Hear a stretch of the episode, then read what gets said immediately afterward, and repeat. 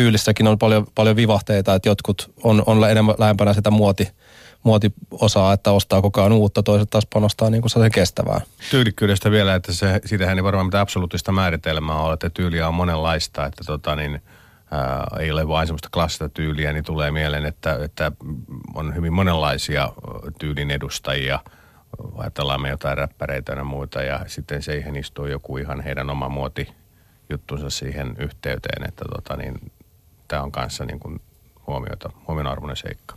Ja saas mä sanoa vielä väliin? Mä ehkä, ja sitten muistat tässä, kun puhutaan tota, tyylistä, niin laajentaisin myös sitä, että aina helposti aletaan puhua niin kuin pukumiehistä tai, mm. tai näistä. Mm. Et, mutta et mä sanoin, että mies, joka, joka tota, käyttää hirveästi aikaa vaikka tietynlaisten armeija vaatteiden valitsemiseen tai tällaiseen niin kuin vintage käytettyjen vaatteiden tyyliin, niin hän on ihan samalla tavalla tyylimies kuin, kuin se mittatilauspuvun ostava, että et, et laajentaisin tätä käsitettä, jolloin niin, se tyyliä, ehkä niin poistaisi... Tyyliä voi olla todellakin paljon. Joo. Kyllä, meillä on duunissa, duunissa semmoinen hauska vähän keskinäinen vitsi, että mauton skraka, mutta sopii hyvin sulle. niin tota niin, sopii se sopii hänen tyyliin hyvin.